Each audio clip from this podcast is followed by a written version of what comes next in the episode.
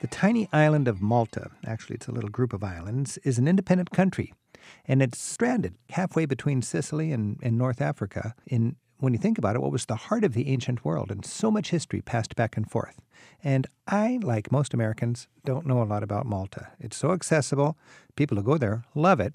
And I want to learn more about it. So I'm joined by Tommaso Ponti, and he lives just a few miles north of Malta in Sicily. He's a tour guide and he knows Malta well. Tommaso, thanks for joining us. Thank you very much. Thank you. Grazie. So, why do you think Malta is worth the trouble to visit? Uh, because it's one of the off the beaten path destination today, Malta, still now. It still feels off the beaten path. Yes, absolutely. Because, you know, when you think about Europe, you always think about Italy or France or Spain. You never think about the small, the small, you know, state like could be Malta. Malta is one of the smallest state of the European Union. You know, if you consider the dimension, the extension of Malta is like Philadelphia area. Only the city of Philadelphia is this is the extension of the five islands of Malta. So five islands, one of the smallest countries in Europe for sure. Yes. And easy to get to. How do you get to Malta? We have one big international airport in La Valletta, Lucca. This uh-huh. is a big international airport, very well connected with London, for example. Now, Direct... La Valletta is the capital city. The capital city is La Valletta. La so Valletta. London, British Airways, or Air Malta, they connect every single day for many, many times oh, a so day. you could fly from London straight to La Valletta in La Malta. Valletta or Rome, for example, or even Sicily from Catania. Now, there's about, what, uh, half a million people living in Malta? Uh, 400,000 people and Malta. what language do they speak? They speak two languages. The official language is English and Maltese. Very fascinating, the Maltese language. They have about, in their alphabet, they have 38 letters. 38 it's letters? One of the most complicated language really? we have. Now how can they have more letters than we do? Uh, because you know they have different sounds each sound is different they represent with the letters don't forget that maltese is arabic is a sort of Arab language. Okay, so this is where the Arab culture and the European culture is sort of it's an but, island in the middle. Exactly. So they speak Arab, but they write with the Latin, with the Roman letters. It's very fascinating Maltese. So Maltese is the official, and English is the official language also because this was part of the British, you know, United Kingdom, and also it was a part of the Commonwealth. So it gained independence from Britain Yes, in 1964. 64, and, and then it became an independent republic, and now it is part of the European Union. European Union, uh, since a few years, is a part of the European Union. You know, Malta mm, was very criticized uh, in 1976 and 1978 because it was the only state, the only republic which made some special agreement with uh, North Korea, Libya, Russia, you know, so was uh, very much criticized because the National Popular Party took the power. They said, no, we don't want to stay with Europe. Better we stay with these, you know, revolutionary countries. Really? But then they lost the election. You know, they went close to Europe and they joined the European Union a few years ago. They joined also the Euro money a couple of years okay, ago. so they have euros and there's no visas or any problem like that. It's no. just you go to Europe, you go to Malta. You know, we always hear about the Knights of Malta.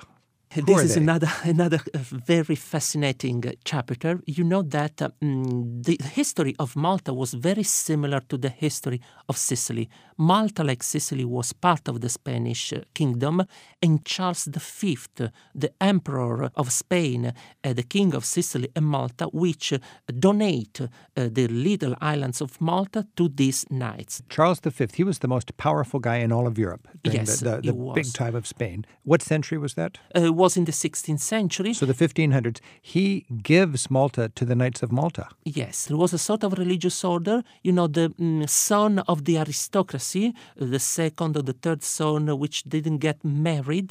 So this From- is where the extra men would end up. exactly. So the second sons, the guys who didn't get the inheritance, because in the old days, the, the oldest son got everything. Yes, the And- older son. And, so these other guys, they were some rich families and they were rattling around. Well, let's give them something to do. So they become knights. exactly. Were they basically functioning as the protectors of the pilgrims? the protection of the pilgrims and also the protectors of the religion, the Roman Catholic religion. Ah, th- they were the defenders of the faith. Exactly, against the Ottomans, against the Turkish, against Ah. the Muslims, you know, because uh, the Muslim, the Ottoman, they tried to invade Europe, to Islamize Europe Right. several times. So thanks to these knights, uh, that the Christianity was preserved. So if you in wanted to Europe. join the army to defend your culture's religion, Mm-hmm. you could join the Knights of Malta and fight the Muslims. Exactly. The Order of St. John's, actually. The Order of St. John's was one okay. uh, important order of the Knights of Malta. Now, going back a little further in religious history, Malta is famous because St. Paul was shipwrecked on Malta. Shipwrecked there, yes. Uh, this was, you know, a very important event that happens in 60 AD in the island of Malta, yeah. What is the character of the Maltese people? Oh, well, uh, we can talk for days about this because uh, they are Arab. Uh, their influence is very Arab, but they are European in the same time. So uh, there is a mixture, there is a blend between the European and the Arab culture. Look, uh, they are in the center, in the middle of the Mediterranean. The language is important. Uh, Don't forget that today, just today in Malta, a lot of uh, investments are coming from United Arab Emirates, uh, Dubai. You know, they are investing a lot of money in building hotel, casinos, and so on because they think that uh, this area will be developed in a few years. This will become uh, like the, like Las the- Vegas of uh, the Mediterranean. Like the Dubai of the Mediterranean. One- Yes. One, of these incredible free trade investment centers and so Exactly. on. So the Arab culture, uh, the Arab culture is very important for them. Malta is actually subtropical in its climate. the weather is fantastic all over the year. If you go in uh, probably in November, December, you can still swim in the Mediterranean. And um, mm, the temperature, for example, in the winter uh, is around 70, 71, 72 degrees. So it's very, very mild. Of course, uh, summertime could be very hot. Sometimes we have 100, 100. So it's a good place in the winter. You live in Sicily. Is there easy? Do you go by boat from Yes, Sicily? so we have a catamaran or a hydrofoil. Catamaran, a fast boat. Yes, fast boat or hydrofoil, which go every day from Catania or Pozzallo to Malta. It takes about a couple of hours to get So there. it's a reasonable side trip from Sicily. So if you're doing Italy and you want something different, check out Malta. yes, uh, If you're going to take me to Malta tonight and I want to have some good food, what, what would be a good thing to eat in Malta? Well, uh, probably uh, is a kind of dish that Americans they don't like uh, because every time I talk about this dish, they you know a little bit disgusted. But they eat rabbits in Malta, like we do, you know. Yeah. Uh, Because in Malta they have millions of rabbits. Sometimes they go hunting for rabbits. They prepare rabbits grilled or whatever with you know typical So they go wild rabbits. They go out and shoot a rabbit and cook it up. And then they prepare the rabbits uh, or fish. Fish, for example, they prepare delicious swordfish. uh, And the recipe of- is, is very simple because they use grilled swordfish with capers, olive oil, um, oregano, and lemon on top. So it's very delicious. I'm Rick Steves. We're talking about delicious Maltese food with Tommaso Ponte. We're going to Malta, just a short boat ride south of Sicily. Craig's on the line in Charleston, South Carolina. Craig, thanks for your call. Hey, appreciate you taking my call. I have a question. I was looking at traveling to Sicily, but the more I hear about Malta, uh, my question is how expensive is it and what's the best way to get there? Well, Malta, we can consider Malta uh, expensive as the rest of Europe. It's not really expensive. Ev- Even with the euro, uh, the price uh, uh, rose, become very expensive because with the Maltese lira was uh, much more inexpensive. But now with the euro, we can balance the same cost that we have in the other section of So Europe. you'd pay the same there as in Madrid or Yes. Mm-hmm. Paris or Rome. Let's compare, yes, Malta to Madrid or to Athens or Rome. Yes, it's exactly the same price. But the prices are increasing because, um, must tell you the truth, they import everything. Uh, Hmm. Nothing is produced there. So they import from uh, uh, US, they import from United Kingdom, from Italy. So probably price uh, are a little bit more expensive from, uh, for example, food. So if you go in a restaurant, probably you pay a little bit more. Let me say 5% more than you could pay in Naples or Rome, for example. Because for everything's instance important. if e, everything is imported. Craig, when are you planning on going to Sicily or perhaps Malta? That's a good question, too. I was, that was actually the second part of it. What time of the year do you think it's still warm enough to go swim in Malta, but not so hot that you might melt underneath the sun in a 100 degree heat? Okay, the best period to visit Malta if you want to swim, of course, in the Mediterranean Sea is end of September, the beginning of October. But if you go in Malta because you want to appreciate, for example, the beautiful weather of spring. Spring is the best period. So uh, the beautiful wildflower, the poppies, you know, calendula and so on. Spring is the best period. So let me say March and April if you want to appreciate the landscape. If you want to swim, the end of September, the beginning of October, this is also the other uh, period. And we have nice beaches all around Malta. In the island of Gozo, for example, and Comino, yes, we have an interesting uh, area. Are there some special dishes that Craig should be aware of when he's in Malta? Yes, absolutely. For example, you can taste the so-called pastissi. Pastissi is uh, with ricotta cheese and mashed peas. This is a typical, you know, mashed uh, peas and ricotta cheese. Uh, ricotta cheese okay. What is the word again? uh, pastissi, Ah, okay. pastissi, or the typical cannoli, cannoli that we have cannoli, in Sicily. like in Sicily, yes, in Malta they also. Are, they are reproduced also in Malta. And cheeses from goat. I mean, we have a big production of cheese in the island, especially from goat, yeah. All right. Craig, good luck on your trip. I appreciate it. Thanks for your call.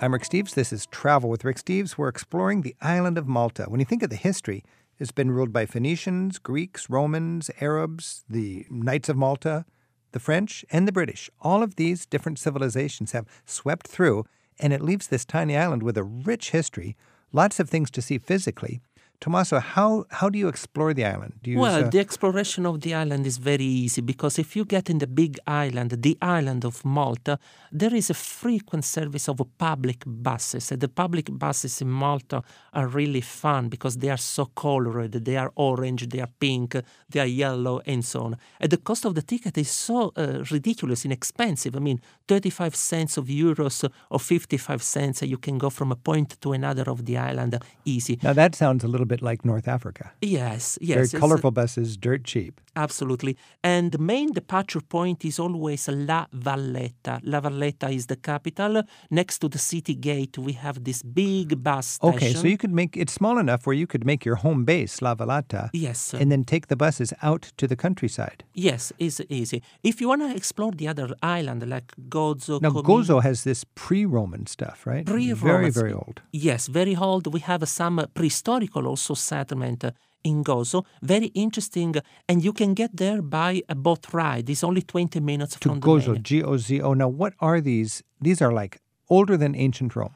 Absolutely. What do you see? What are these sites? I mean, you have some prehistoric settlement in Malta. I don't know if you have been to Stonehenge, for example. It's Stonehenge, very yeah. similar to Stonehenge. So we have this sculpture in stone all around in the Isle of Malta. And probably because we have this parallelism with Stonehenge because of the solstice. Uh, that's why the prehistorical, you know, they built this. So you can see the Maltese Stonehenge. Stonehenge. And Rome, at its peak, the Mediterranean was called Our Lake on, Our- on Roman maps. Exactly. And Malta was right in the middle. was right in it the must middle. have been a strategic part of their whole trade system. Absolutely. This is the reason why the Romans, uh, but before the Romans, I would say also the Phoenicians uh, Ah. and the Carthaginians. Don't forget the Phoenicians. The Phoenicians, they originated from the present Lebanon. Okay. okay, and Lebanon, then uh, yeah. for commercial purpose, they emigrated uh, to the island of Malta for the trade and commerces of the purple color. You remember from the, The purple shell, color? from the shell. So wait a sec. So purple was really important in the- Lebanon, and then Phoenicia, Exactly. and they could get that purple color in Malta in Malta. because purple was the color of royalty. Exactly of the Wow. yes, and then from the Phoenicians we had the Carthaginians because you know that the Carthaginians were the Phoenicians which emigrated from Lebanon to Carthage in Tunisia, and then from there they s- spread all over the western side of uh, the Mediterranean. So. Malaga, for example, in Spain, Sicily, and Malta also. And during the Phoenician Carthaginian period, Malta was, uh, you know, one of the most important islands. Who was Hannibal? Who did he fight for? Hannibal was a Carthaginian. That's what I also. thought. Okay, so this is Yes. a big deal. So this was the powerhouse culture Exactly, exactly. that would threaten cultures to the north. Exactly. Sometimes, you know, Carthaginians were in Europe in the same period of the Greek. The historians, you know, they fight between them sometimes because they say that the Carthaginians, they were wild without culture. It was like Las Vegas, anything goes. Yes, In the Bible, they said, you know, we can't all go to Carthage. I mean, that was just a phrase like, well, we can't all be hedonists. Yes, that's true. So you have that influence. Yes. Is there anything from Roman ancient yes, Rome? we have. I mean, we have small ruins ab- about the Roman time because I told you this was used as like an island of a passage. So, so there'd be trade uh, fortresses. um, Yes, and uh, fortress. Sicily has some great Roman villas, yes, uh, but not in Malta. not in Malta. So no. the Roman villa would be on Sicily, On but Sicily. but uh, it was part of the Roman trade system. And then in the medieval times, you have you have fortress because that's the whole fortification. Mm-hmm. crusader thing in the in the Knights of Malta. Exactly. They fortified all the island to prevent the invasions of the Ottomans, which tried to Islamize again the island of Malta. So the wall of fortification and the watchtower in Malta are very, very important. I'm Rick Steves. This is Travel with Rick Steves. We're talking with Tommaso Ponti, and we're talking about Malta, one of the smallest countries in Europe, stranded in a little island 60 miles south of Sicily, halfway between Sicily and North Africa. Boy, it sounds like it's in the middle of nowhere, but it's not. It's in the center of the world in a lot of ways, and you can sort of derive the importance of a place by what kind of art is there. And I understand there's actually Caravaggio paintings on Malta. Yes, there is a Caravaggio painting because he lived for a couple of years in Malta, and there are many, many, many churches in Malta. Don't forget that uh, this was a sort of a Christian Roman Catholic center against, let me say, uh, UK. That's why probably UK they gave the independence to Malta to don't have any religious problem in 1964. So hang on. So there's it was very important religiously. What does that have to do with the United Kingdom with with Britain? Because you know Britain, they are Protestant. They have another. Ah, okay. So Malta's very important for Catholics, and Britain said "Pfft, doesn't matter if it's Catholic because we're not Catholic. Yeah, we gave. So they gave them their freedom. exactly in 1964. But it So- was very important in the days of Charles V and so on. Absolutely. During the Spanish period, Charles V in the 16th century, Malta was one of the most strategic uh, point. In fact, Charles V gave to the Knight of Malta. It sounds like per square inch, there's more history and things to see and do and eat and learn in Malta than almost any place in Europe. I think so. I think so because uh, you know we have a lot of history there. We have a lot of uh, churches and so on. and So Here's on. an idea. You could do an open jaw trip around Europe. That means fly into one port and out of another. You could fly into London or Paris or Amsterdam, travel through Europe, do Italy, and Italy gets more intense and challenging as you go farther south. Your finale for Italy would be Sicily, and then take the hydrofoil or the catamaran for a couple of hours from Sicily, Catania, to Malta. yes. Have that be the finale of your trip, and then you fly home via London back to the United States from Malta. that's the perfect way. That's Absolutely. the perfect trip. How many days would you could spend? Four or five days in Malta. I Four or five suppose. days in Malta would be enough. Nice. Yes, because you can travel all around the island. uh, On your last time in Malta, Tommaso, what was the magic moment? Uh, the magic moment in Malta was uh, uh, to have a nice passeggiata, a nice stroll in Bugiba. Bugiba is one of the most beautiful beaches we have uh, in the island of Malta. was in the sunset. I've seen the sun right in front of me and the beautiful promenade over there. So and everybody's out. absolutely. You're with all the Maltese people. Yeah. Very nice. Tommaso Ponte, thanks for introducing us to Malta. Thank you. Grazie. Each year, Rick Steves tour guides take free spirited travelers on escorted tours all over Europe, one small group at a time.